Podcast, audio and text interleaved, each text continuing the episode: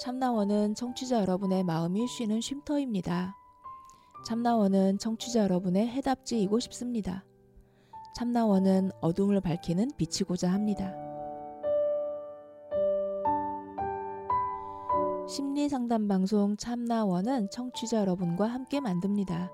c h a m n a o n e 골뱅이 다음점 넷으로 참여 사연을 보내주세요.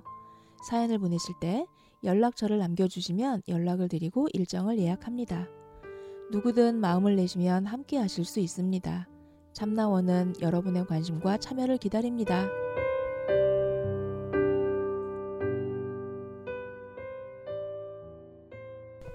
네.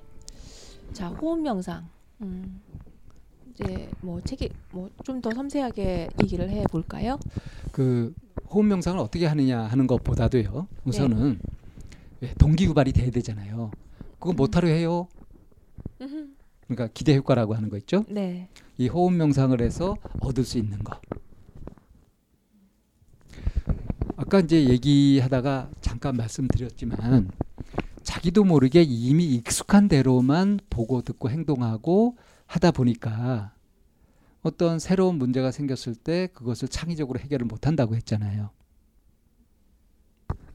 네. 그러니까 사실은 우리의 삶에서 만나는 그런 모든 것들은 매 순간 변하고 있는 거고 우리는 늘 사실 새로운 상황에 놓이게 되는데 우리가 생각하는 방식은 그리고 정보를 처리하는 방식은 이전에 익숙해진 대로 하고 있으니까 당연히 문제가 생기거든요. 그럼 이 문제를 제대로 해결하기 위해서는 뭘 해야 되느냐 있는 그대로 봐야 되는 거죠. 그야말로 세술은 세부대에 담아야 되는 거죠. 네. 자 그렇게 하려면 이미 습관이 되어버린 이미 나버린 길 그것을 일단 좀 제껴두고 볼 필요가 있지 않을까요? 음. 습관대로 확 가버리니까 습관을 멈춰야 뭔가 정작 거기에 딱 맞는 방식을 찾을 수 있게 되지 않겠냐 이거예요. 음. 네. 아주 그 그냥 대충 그 비유를 들자면 벽에다가 페인트 칠을 하는데 그냥 원래 검은색 칠이 있는 곳에다가 노란색을 딱 칠하면 노란색이 제대로 나올까요? 아니요. 붉은색 벽에 노란색을 딱 칠하면은 뭐 주황빛처럼 이렇게 되겠죠? 네. 그러니까 기존에 어떤 것이 있으면은 그게 제대로 살지 않는단 말이에요. 음, 네. 있는 그대로. 그러려면 어떻게 해야 되냐? 기존에 있는 것들을 싹 좀 제대로 빨아서 다시 저 원래 상태로 돌려놓고 거기에 이제 새로운 것을 했을 때 그것이 제대로 드러나게 되죠. 네. 그러한 것처럼 지금 만나게 되는 그런 자극들, 그런 경험들을 내가 기존에 알고 있는 고정관념, 선입견을 가지고 보게 되면은 아까 말한 것처럼 우물안 개구리식으로 자기 세계, 세계 속에 갇혀버린단 말이에요. 그럼 이거를 넘어서서 정말로 있는 그대로 정확하게 보기 위해서는 습관을 멈춰야 된다는 거죠. 습관을 멈추는 것 자체가 굉장히 어려운 일인데요. 근데 어렵지만 꼭 해야 되는 일이죠. 그 성공하느냐 못하느냐에 따라서 얼마만큼 상황을 정확하게 볼 수 있느냐 하는 것이 결정되니까요. 네, 습관을 멈추는 방법이나 노하우 같은 게 있나요? 그것이 이제 지금 말씀하셨다시피 어렵다고 하셨잖아요. 네. 어, 숨으로 연습을 해서 훈련을 해서 그거를 어렵지 않게 멈출 수 있게 할 수 있습니다. 숨으로 어, 노력을 한다는 거예요? 네, 그렇죠. 음. 아까도 말씀드렸다시피 숨이라는 것은 생명 활동의 가장 기본적인 활동이라고 했잖아요. 네. 그러니까 숨을 제대로 잘 쉬게 되면 그러면은 어디에 굳어 있던가 또는 어, 어떻게 습관으로 굳어 있는 빠져 있는 그런 부분들이 지금 이미 시효가 다 지나가지고 이제 벗어버려야 될 때 그러고 있으면은 힘들고 답답하거든요. 네. 이걸 느낄 수 있게 돼요. 음. 그래서 벗어 던질 게 뭔지, 버릴 게 뭔지, 잡을 게 뭔지 하는 판단을 잘 할 수 있게 되거든요. 이렇게 있는 그대로 정말 창의적으로 대응하기 위해서 꼭 필요한 것이 습관에서 벗어나는 것인데 습관에서 벗어나는 방법이 이제 호흡을 통해서 충분히 연습이 될 수 있다는 겁니다. 선생님이 개인적으로 그런 그 습관을 호흡으로 이렇게 해가지고 뭐 바꿔나가거나 멈추거나 한 그런 사례 같은 게 혹시 있을까요? 어, 많이 있어요. 음, 뭐 그런 걸 하나 소개해 주시면 어, 저희가 이제 고등학교 다닐 때 그 단축 마라톤을 하는데 제가 1학년 때 이제 막 열심히 막 뛰려고 열심히 뛰고 있었는데 죽으라고 뛰고 있었는데 2학년인가 3학년인가 이렇게 지나가면서 이제 딱 그 저를 보고서 어? 제가 이제 호흡이 막 흐트러져 있었죠.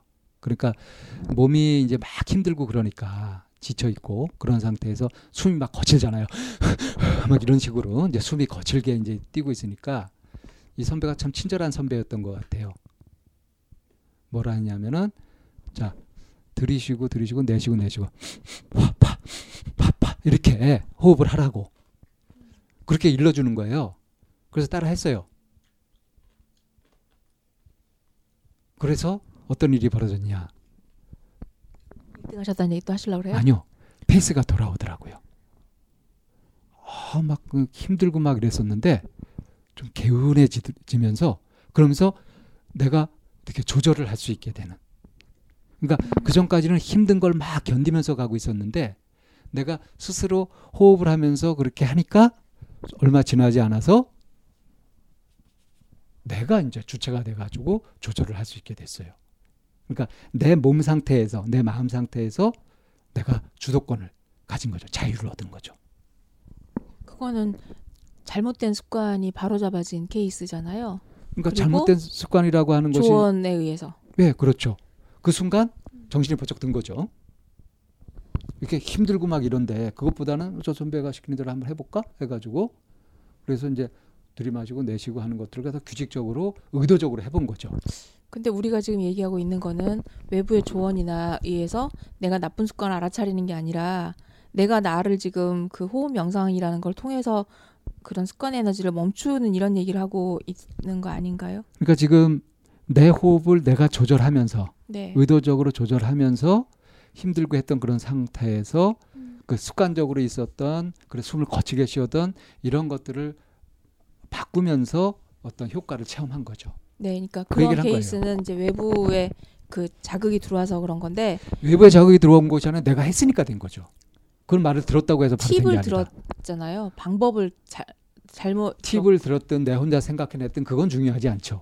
내가 그걸 해내서 얻어냈다는 거죠. 그러니까 사람들이 이제 어떤 그 방법이 들어오면 내가 그걸 할 것인가 말 것인가 나의 선택인 부분인데 선생님이 여기서 포커스를 맞추는 건 그 나의 선택의 폭을 예, 그러니까 나의 선택에 대한 거를 좀 더 이렇게 비중을 실으시는 거잖아요. 아니요. 그러니까 내가 해냈다는 거.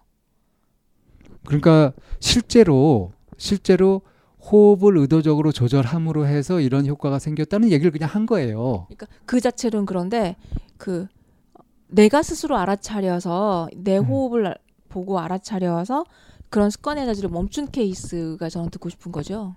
음. 그 막 이렇게 복통 같은 것들이 심하게 있고 그럴 때 네, 그럴 때 저는 그때 이제 호흡을 또 유심히 살피거든요. 네, 그럼 어떤 일이 벌어지냐면 그 통증을 그대로 관찰할 수가 있게 되고요. 통증에서 벗어나요. 음. 막 식은땀이 막 날 정도로 진짜 통증이 있는 그런 상태인데. 어쩌면 이제 그, 그, 그게 그런 영향일 거란 생각이 좀 과학적으로 표현을 하면 그런 통증이 있는 그 상황에서 내가 호흡을 조절함으로 인해서 이 통증의 깊이나 통증을 느끼는 간격 있잖아요. 그거를 늦, 이렇게 늦추거나 늘, 이렇게 그 느, 느, 그러니까 느, 느리게 만든다? 그러니까 그게 영향이 있거든요. 통증에 압도되고 있었던 마음에서 벗어나서 그 통증이 일어나는 그 순간에 이제 다른 이제 건강한 부분도 사실 있잖아요. 그것에 대응할 네. 수 있는 그 에너지를 못 쓴단 말이에요. 압도되어 있으면. 근데 이거 지켜보고 있으면은 이걸 다 쓸 수가 있어요. 그래서 나도 모르는 사이에 통증이 완화되는 쪽으로 응원군을 네. 보낼 수 음. 있는 거죠. 음, 네. 침을 맞는 원리하고도 똑같은 거고요. 그런 작용을 호흡을 관찰하는 것으로 해낼 수 있다는 거예요. 음, 네.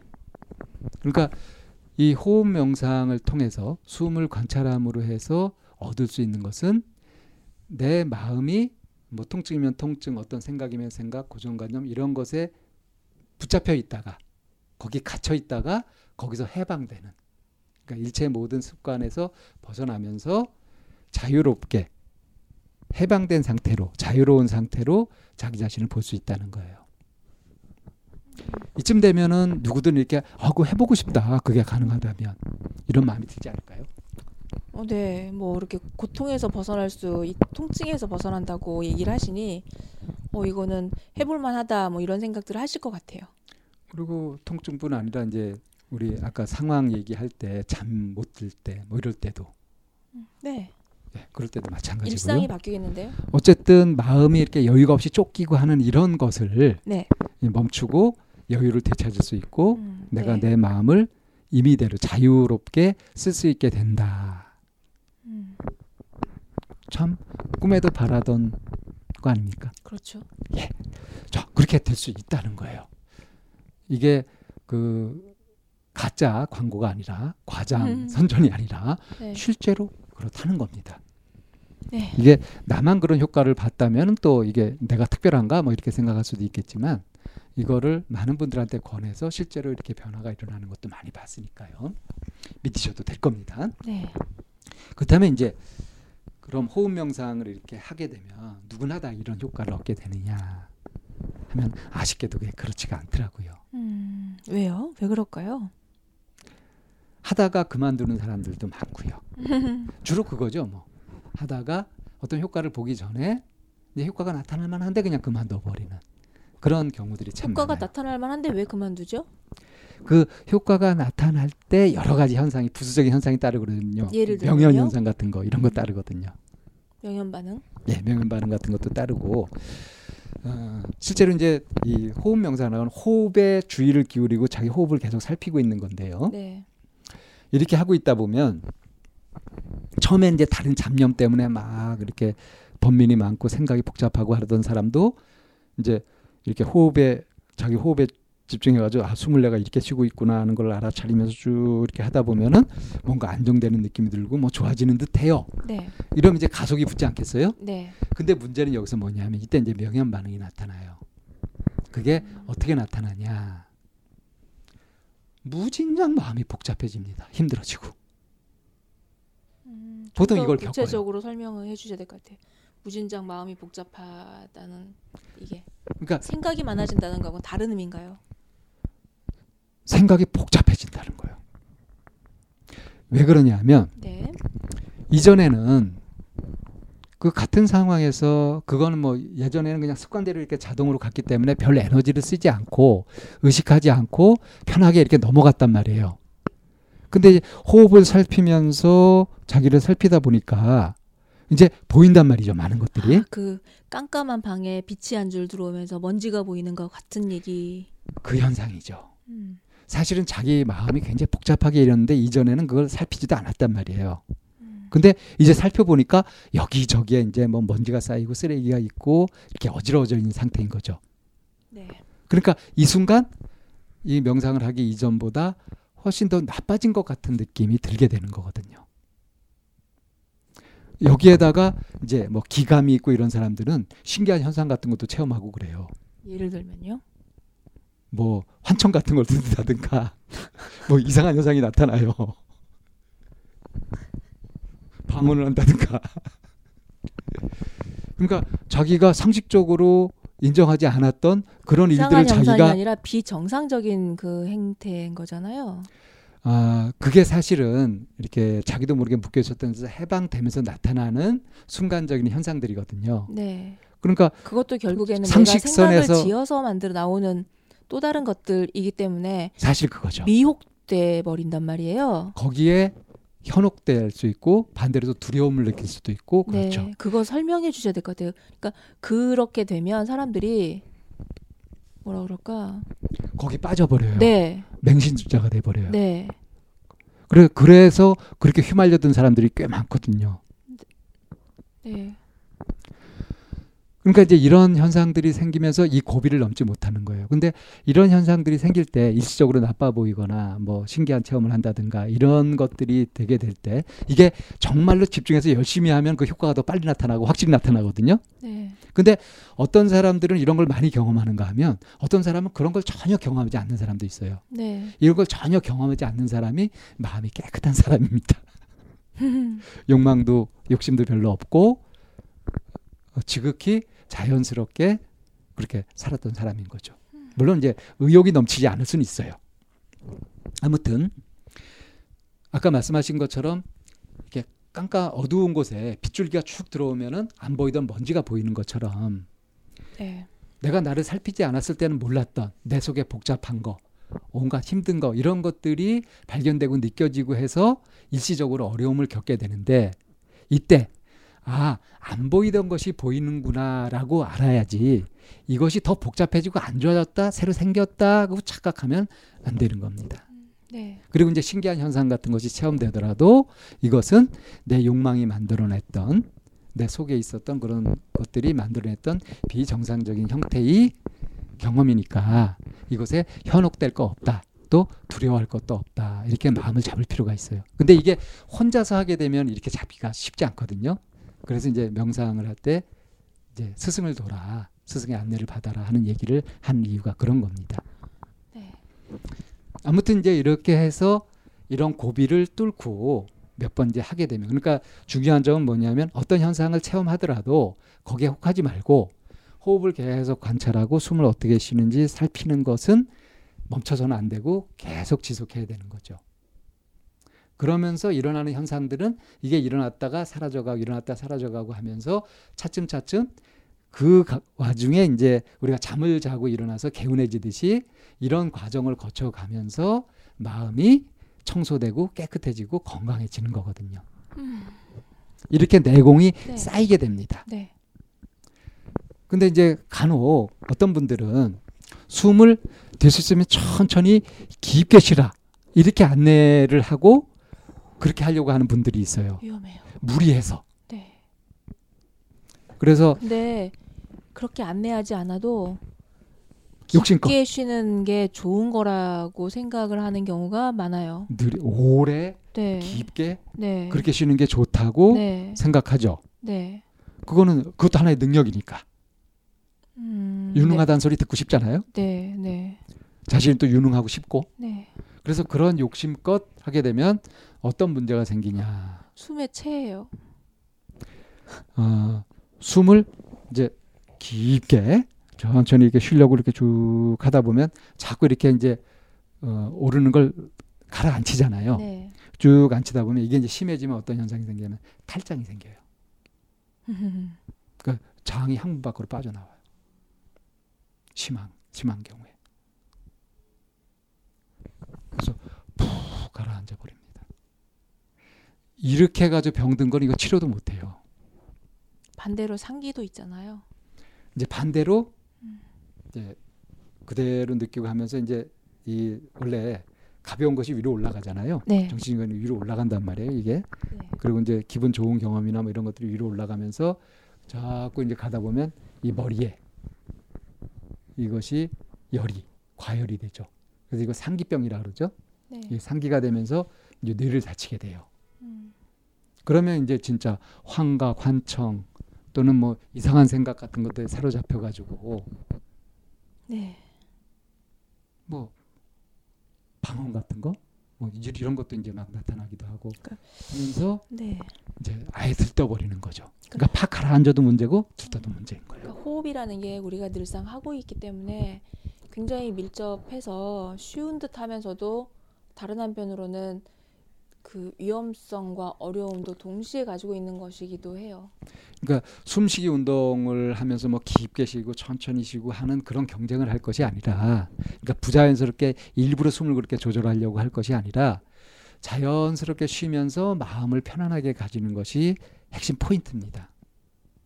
물론 이제 숨이 거칠거나 좀 이런 상태에서는 일부러 좀 동작을 하고 숨을 이렇게 세게 몰아쉬고 해서 이제 좀 왜그 평상시에 쾌적한 상태는 창문을 어느 정도 열어둔 상태라고 한다면 오랫동안 창문이 닫혀 있어가지고 막 꿉꿉하고 이러면은 열어놓고 막 바람도 이렇게 쐬게 해가지고 청소를 하잖아요. 네. 그런 것처럼 내 속이 답답하고 이럴 때는 환기 삼아 뭐 숨을 이제 과호흡 같은 거 잠깐 하고 그리고 나서 이제 편안하게 숨으로 돌아오는 방법도 있어요. 음, 네. 준비 운동 하듯이 네. 뭐 그런 경우가 아니라고 한다면 평상시에는 다만 그냥 숨을 어떻게 쉬고 있는지 들어올 때 들어오는 줄 알고 나갈 때 나가는 줄 알고 이거를 알아차리고 있으면 되는 겁니다. 그러다가 좀 불편해지면은 자기 호흡을 좀 조절하면서 약간 심호흡 같은 걸 통해서 이걸 편안하게 숨을 고르고 편안하게 쉴 수 있게만 하면 돼요. 어려울까요, 이게? 그래서 저희가 항상 느끼는 것 중에 호흡 명상을 이렇게 안내하다 보면 다들 뭐라고 얘기를 하냐면 숨이 안 쉬어져요. 이런 얘기 많이 하시잖아요. 어렵다고. 숨쉬기가 잘안 처음에. 돼요. 네. 이런 식의 얘기를 많이 하죠. 네. 근데 그건 숨쉬기를 욕심껏 하고 있는 거거든요. 어떤 기능인 것처럼. 네. 뭐 100m를 갔다가 12초 안에 뛰어야 돼 뭐 하는 식으로 하면서 팍 그렇게 달리기를 하는 것처럼 숨을 그렇게 호흡 명상을 그렇게 하려고 하니까 네. 자 그래서 어 이제 호흡 명상을 하는 구체적인 방법을 음. 좀 알려드려야 될 텐데 네. 제가 이럴 때가 제일 곤혹스러워요. 음, 보이는 라디오였으면 좋겠어요. 뭐 아니요 그럴 듯한 방법이 딱 있어가지고 어그 대단한데 음. 이렇게 눈길을 끌만한 방법이 아니라는 거죠. 사실은 누구나 다 숨을 그렇게 쉬고 있었던 거거든요. 네. 그렇죠. 그걸 얘기를 하니까 에이 뭐 새로운 게 없네 음. 이렇게 된단 말이에요. 음, 네. 그래서 곤혹스러워요. 음. 그런데 그거는 조금 다르긴 하잖아요. 그러니까 들이마시는 숨하고 숨하고 내쉬 내쉬는 숨하고 네. 예. 그 속도에 대한 얘기는 좀 해주시면 그거에 좀 유념하면서 보통 이제 들 수 있으면은 들이마시는 것보다는 내쉬는 숨을 좀 더 길게 하라 네. 하고 많은 수련법에서 그렇게 안내들을 해요. 네네. 처음에는 이제 연습할 때면 그렇게 연습하는 게 좋아요. 근데 이 원리가 뭐겠어요? 왜 들이마시는 숨보다 내쉬는 숨을 더 오래도록 하라고 하는 걸까요? 내쉬는 숨이 더 중요하니까. 그렇겠죠. 네. 그렇다면 내쉬는 게 왜 더 중요하죠? 비워야지 담을 수 있으니까요. 그렇죠. 들이마시는 거는 내가 가지고 담는 거죠. 네. 내쉬는 거는 비우는 거죠. 네. 그래서 비움이 중요하다 하는 거예요. 비움 연습이 되는 거예요. 네. 그런데 사람들한테 이렇게 이 호흡을 이제 안내를 하다 보면 들이마시는 숨, 내쉬는 숨 이제 해봐, 해보고 난 다음에 어떤 숨이 더 편하세요라고 여러, 여쭤보면 어떤 사람은 들이마시는 숨이 편하다 그러고요. 예, 어떤 사람은 내쉬는 숨이 더 편하다고 하고요. 예, 그렇죠. 이렇게 다르더라고요, 또. 그 내쉬는 숨을 잘 쉬는 사람은 들이마시는 숨이 편하다 그래요. 이제 그렇긴 하는데 그 그게 익숙하지 않을 때는 드시는 들이마시는 숨과 내쉬는 숨을 구별을 할 경우에 음. 이제 그렇게 표현을 하죠. 그러니까 이것이 이제 생활 태도하고도 밀접한 연관이 네, 있거든요. 그런 것 같아요. 예. 이게 숨에 네. 이 사람의 생활 태도까지 다 드러난다는 거 네. 놀라운 일이죠 네. 사실은. 그래서 우리가 가끔 참나원 상담할 때 가- 이제 어떤 내담자들한테 그런 얘기도 하잖아요. 숨이 너무 빠르세요. 음. 그리고 숨이, 너무, 얕, 얕고, 얕으세요. 어, 얕고 빠르고 네, 거칠고 네, 그거는 늘 뭔가 쫓기는 마음일 때는 숨이 그렇게 되거든요. 그렇죠. 근데 여유 있게 삶을 음미할 줄도 알고 잘 이렇게 누릴 줄 아는 사람들은 숨이 고르고 편안하죠. 네, 그래서 우선은 이제 자기가 쉬고 있는 숨을 가만 그냥 아무것도 하지 말고 한번 살펴보세요. 그러면 이 숨이 어디쯤에서 이렇게 어디쯤으로 들어왔다 나오게 되는지 사실 그 해부학적으로는 횡격막 아래로는 숨이 내려갈 수 없잖아요.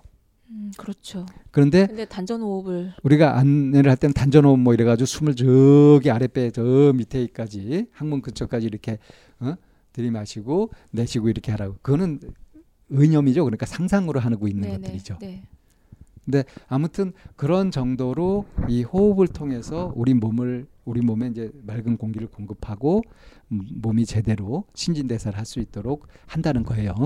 그래서 이 우선은 자기 자신이 숨을 어떤 식으로 쉬고 있는지 그거를 보고서 이제 잘 판단해 보면 숨이 너무 얕거나 거칠거나 너무 빠르거나 이런 경우라고 한다면 아 나도 모르게 정신없이 뭔가 쫓기면서 살고 있었구나 하고 이해하시면 되는 거죠. 네. 그러면 이제 거꾸로 내가 숨을 의도적으로 고르고 편안하게 쉬려고 심호흡을 해가면서 그렇게 노력을 하게 되면 아까 얘기했던 좀 무리해가지고 막 길게 하거나 그렇게 힘들게 그렇게 하는 것이 아니라 자기가 할수 있는 만큼 고르고 편안하게 쉬게 되면 생활 태도, 이 마음가짐도 바뀌게 된다는 거예요. 어떻게 바뀌죠? 숨과 맞게 바뀝니다. 아, 속도가. 속도, 깊이, 음. 그리고 고른 정도 이런 것들이 다 그렇게 바뀌게 되죠. 아, 그래서 호흡이 얕거나 빠르면 행동도 빠르고 이런 건가요? 경솔하기도 하고요. 아, 네. 네. 그래서 이렇게 듬직하고 믿음직스러운 사람 보면 호흡도 안정돼 있어요. 음. 자, 그래서 호흡 명상을 하는 방법은 네. 자기 호흡을 알아차리는 거다. 네, 네. 그리고 거기서 이제 한 가지 팁은 이건 이제 나중에 이제 다른 강좌에서 얘기가 될 거지만 이게 호흡이 흐트러질 때 네. 그럴 때 자기가 할 수 있는 한 호흡을 고르고 편안하게 쉬면 된다. 네. 이것만 명심하고 이것을 아까 말한 행주자와 어묵동정 어떤 순간에도 호흡을 살필 수 있으면 호흡 명상을 하고 있는 거다. 음, 네. 이렇게 보시면 될 것 같습니다. 네. 어, 그럼 호흡 명상 소개가 좀 잘 됐을까요? 음, 질문의 정도가 어, 설명이 된 정도와 비례할 것 같아요. 그러니까 이 방송을 듣고 질문이 얼마나 나오느냐 이런 거요? 네. 예, 한번 기대를 해봐야 되겠네요. 네. 자, 그러면 이제 이게 3교시 마치는 거죠? 이제 네. 4교시 남았죠? 네. 그러면은 저희 호흡 명상에 대해서 어, 알아봤고요. 이제 4교시가 어떻게 펼쳐질지에 대해서 얘기 나눠보겠습니다.